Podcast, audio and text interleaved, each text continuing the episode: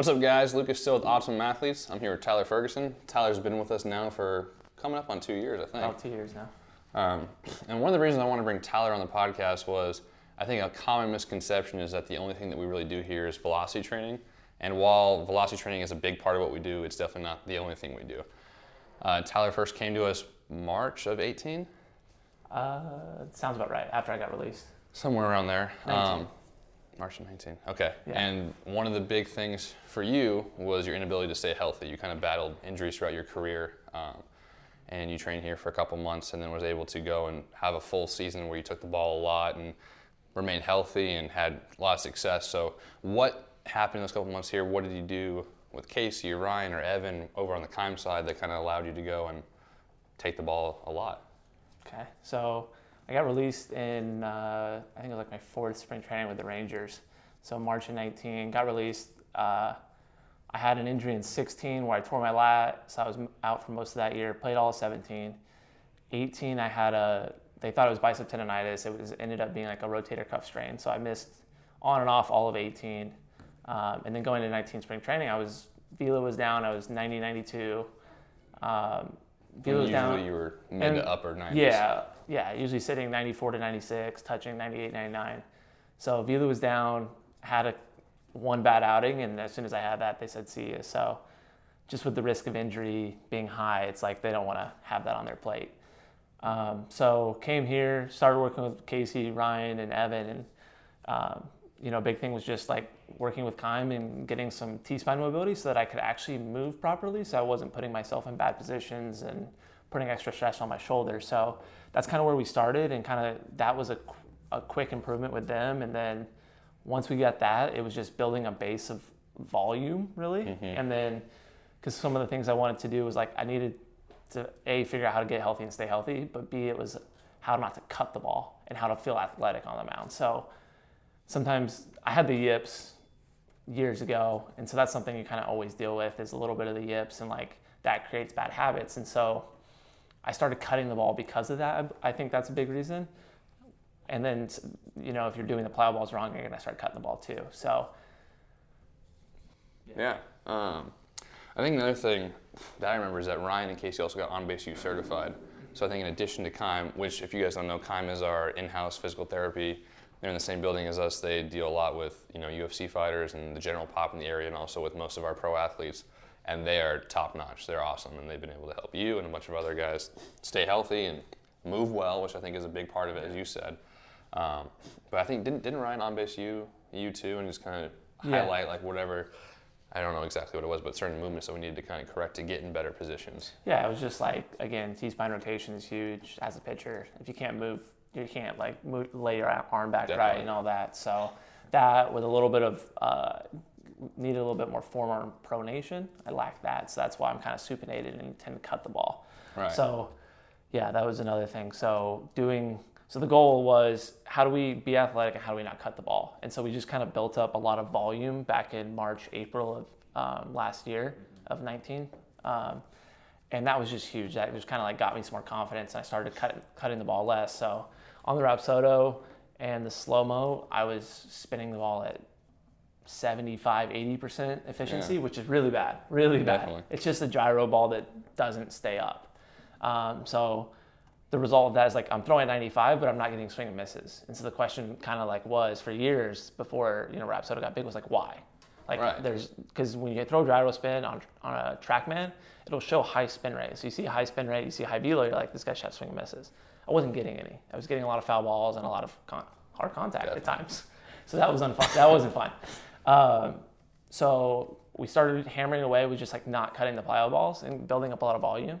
And so that started right away, just cleaning up the efficiency. Like my first bullpen, after doing that for a month, my efficiency was like consistently 85% probably, Right. which doesn't sound great, but when you were struggling to get it at 80 before, 85 is great. Yeah. And so basically, a lot of it is if you see on if you're watching on video, is like my middle finger would come off the ball, and then my middle my index finger would just like spin it. So it would just completely throw it off the axis, and it would be kind of gyro-y through the zone. Right.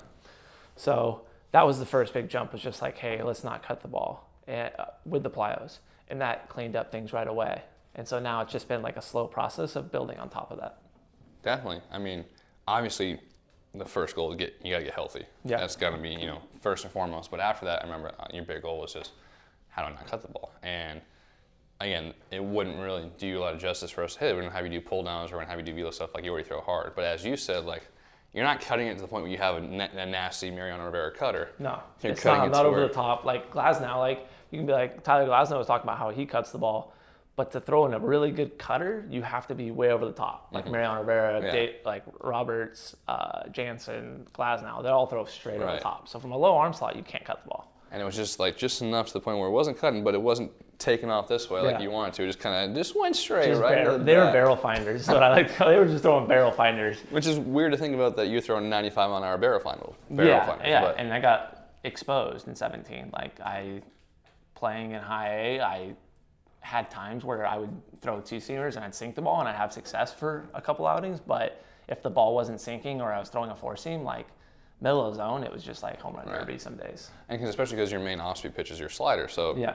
coming off that, if you're not getting as much separation as you Exactly. would, it's just going to make all your pitches worse in that Exactly. sense. But what uh, what specifically did you do to help besides just volume? You know, what did you do on the plyo wall? Did you use any specific tools? I know you use the high speed camera, but I also know you use like the clean fuego a little bit. Yeah. Um, Yeah, so since then, like I would say last season, I probably pitched at like a 90% efficiency. So some days it was a little better, some days it's not as good. And like you could, I could honestly tell day to day, like how hitters are reacting, where, where my fastball was at. And it's not something you can make an adjustment in game per se, but it's something you can kind of just like see how hitters are reacting to your fastball.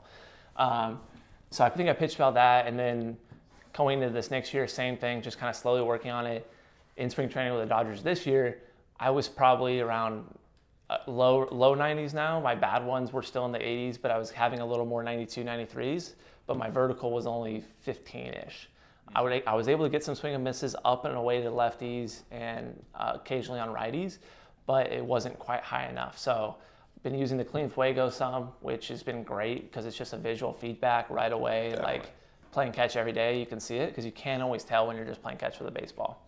So that's been huge. Using the high speed cameras and just seeing exactly how it's coming off. Because some days, like again, like I said, my fingers won't want to come off at the perfect time. So playing Right. around with different grips, playing around with different cues of like pronate earlier, pronate more, you know, throw the ball more to the arm side.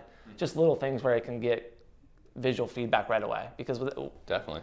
you don't always you, you feel like you're making an adjustment, but if Rapsodo is telling you no, and then you look at the video and it's saying no, well at least you can see like, okay, I need to try a different cue, a different. Right. I need to try to pronate more. I need to. Well, that's why I think the Rapsodo on video is so good for like pitch to pitch adjustments, right? Yeah. You're not you don't have to go back after the bullpen and be like, well, like you talk to your catcher and be like, oh, this is what's happening. You can see it in the next pitch, be like, oh, that, I got to change the cue or I got to change the feel Yeah. because that didn't that didn't get it done. That was 82% when I'm trying to be 95 plus. Yeah, and that and as a game I kind of play sometimes during my bullpens. It's like, okay, I threw that one. What I think that efficiency is 94, like before it even pops up, just so I can even get more mental like feedback of like, that's what that one felt like. That's what that one felt like, or like I I threw this one glove side, but I don't think I cut it. Did I keep it up at 94 efficiency, 95 efficiency, be- or was it 88? Like, and so that's like the biggest thing for the last couple weeks is my spin efficiency's gone up a little bit, but my bad ones are in the 90s still. They're not 85s. They're not mm-hmm. low numbers. They're not big cut gyro balls. They're just a touch off, which has been nice because I've, I've been able to bring my floor up. Now it's just like increasing that ceiling to get those 98, Yeah. 99s where I get those When those average comes verticals. up, like you're gonna have way less 80% that are just you know hit out of the park. Yeah, it's. I mean, that's the thing is like getting rid of the 88s, the 90s that guys get the barrel to instead of that 93, 94, 95 where I get foul ball, swing and miss. Like Right. that's the big difference because that's where your vertical goes above that 15, 16, and that's where you it plays. Like Definitely. I mean, that's the Dodgers came to me this spring training and were like, okay, number one thing that matters is velo when it comes to like fastballs, like what plays. Velo always plays. But second is vertical movement. And your vertical is not good enough right now. So you either need to spin it more or you need to throw two seamers. Like you need to spin it more efficiently or throw two seamers. And so two seam is something I can always go back to. But if I can get the four seam efficiency, like that is the easiest easiest path to the big leagues in my eyes. Yeah. Like that is like if I can make that fastball jump in the one spot of the zone. Like if I can throw my four seam up an arm side, I can throw a breaking ball off of that, Yeah. and those two pitches will play. Like you just Big league reliever right there. Yeah, I mean, my buddy's Pete Fairbanks with the Rays. Like, that's all he does. Is he Yeah. throws like he's more over the top now. He's got a really short arm. He spins it really well. He throws a four seam at the top of the zone with a hard slider at the bottom, and they just tell him throw it Yeah. two balls below zone. There you go. And then kind of going back to what you were just saying a little bit ago about guessing kind of what the percent was before the Rapsodo pops up. That's got the better you get at that, the more able you're going to be able to in game be like, oh, that one didn't feel right, Mm-hmm. or and actually know like, okay, I need to change something. Yeah. And make pitch to pitch adjustments, which is huge. Um, but just kind of as we wrap up here, what I know that first, you know, some kids out there, whatever they're struggling with their cut, um, they might not have access to Rapsodo every day, and, and we have the luxury here where we're able to film your plyos and film everything. But I think, correct me if I'm wrong, but another thing you used in conjunction with that was the ability to just see where the plyos were coming off the wall Yeah. and be like, hey, if I'm doing a pivot pick and the ball comes off in front of me, I probably cut that or Absolutely. yanked it, either one. Yeah, I think putting it like putting up a target where you're throwing on the wall is huge because that way you can base it off something. So if you go up to the wall and you put your arm out to the side, okay, that's where I'm gonna throw it. My head's here. I'm gonna throw it over here though, because I'm only five, six, seven feet away from the, the wall. So if you're throwing that ball in front of your head and it's bouncing left, then you know you're cutting it. But if you're throwing it and the ball's hitting the wall on your right hand side, or for me righty, and then bouncing straight back, I know I'm not cutting that ball. Directly behind that ball. I, yeah, I'm I'm definitely like And you not can cutting use the ball. like the slow mo on iPhones is good enough to Yeah. at least get a general idea of hey that looked pretty good. yeah, absolutely. And and I've been doing the taping or marking the the plyo balls on occasion just because even though sometimes on the phone it will look like I'm behind it and I'm decent, but once you put that line on it, it's even harder to keep it like It's really easy to see. it really shows you how efficient it is because it may look decent out of your hand, but the plyos just come out funny sometimes where it's not actually efficient. I know obviously Clean Fuego's been helpful for you. Something I use as a kid is hockey pucks. It's Yeah. a little cheaper, but you know Clean Fuego obviously has got the, the laces on there. It's probably a little better, but if you can't get your hands on those, see if you can get a hockey puck. Uh, any final thoughts on any tips for guys trying to get rid of their cut, their fastball? just pay attention to it. I mean, that's the thing is like you can go through the motions of throwing plyo balls every day, and if you're not paying attention, you're just going through the motions of just throwing it against the wall and not actually focused on what you're doing. Then you're just you're just gonna put yourself behind. You're gonna ingrain habits that are so much harder to break out of. At 27 and cutting balls for years, like.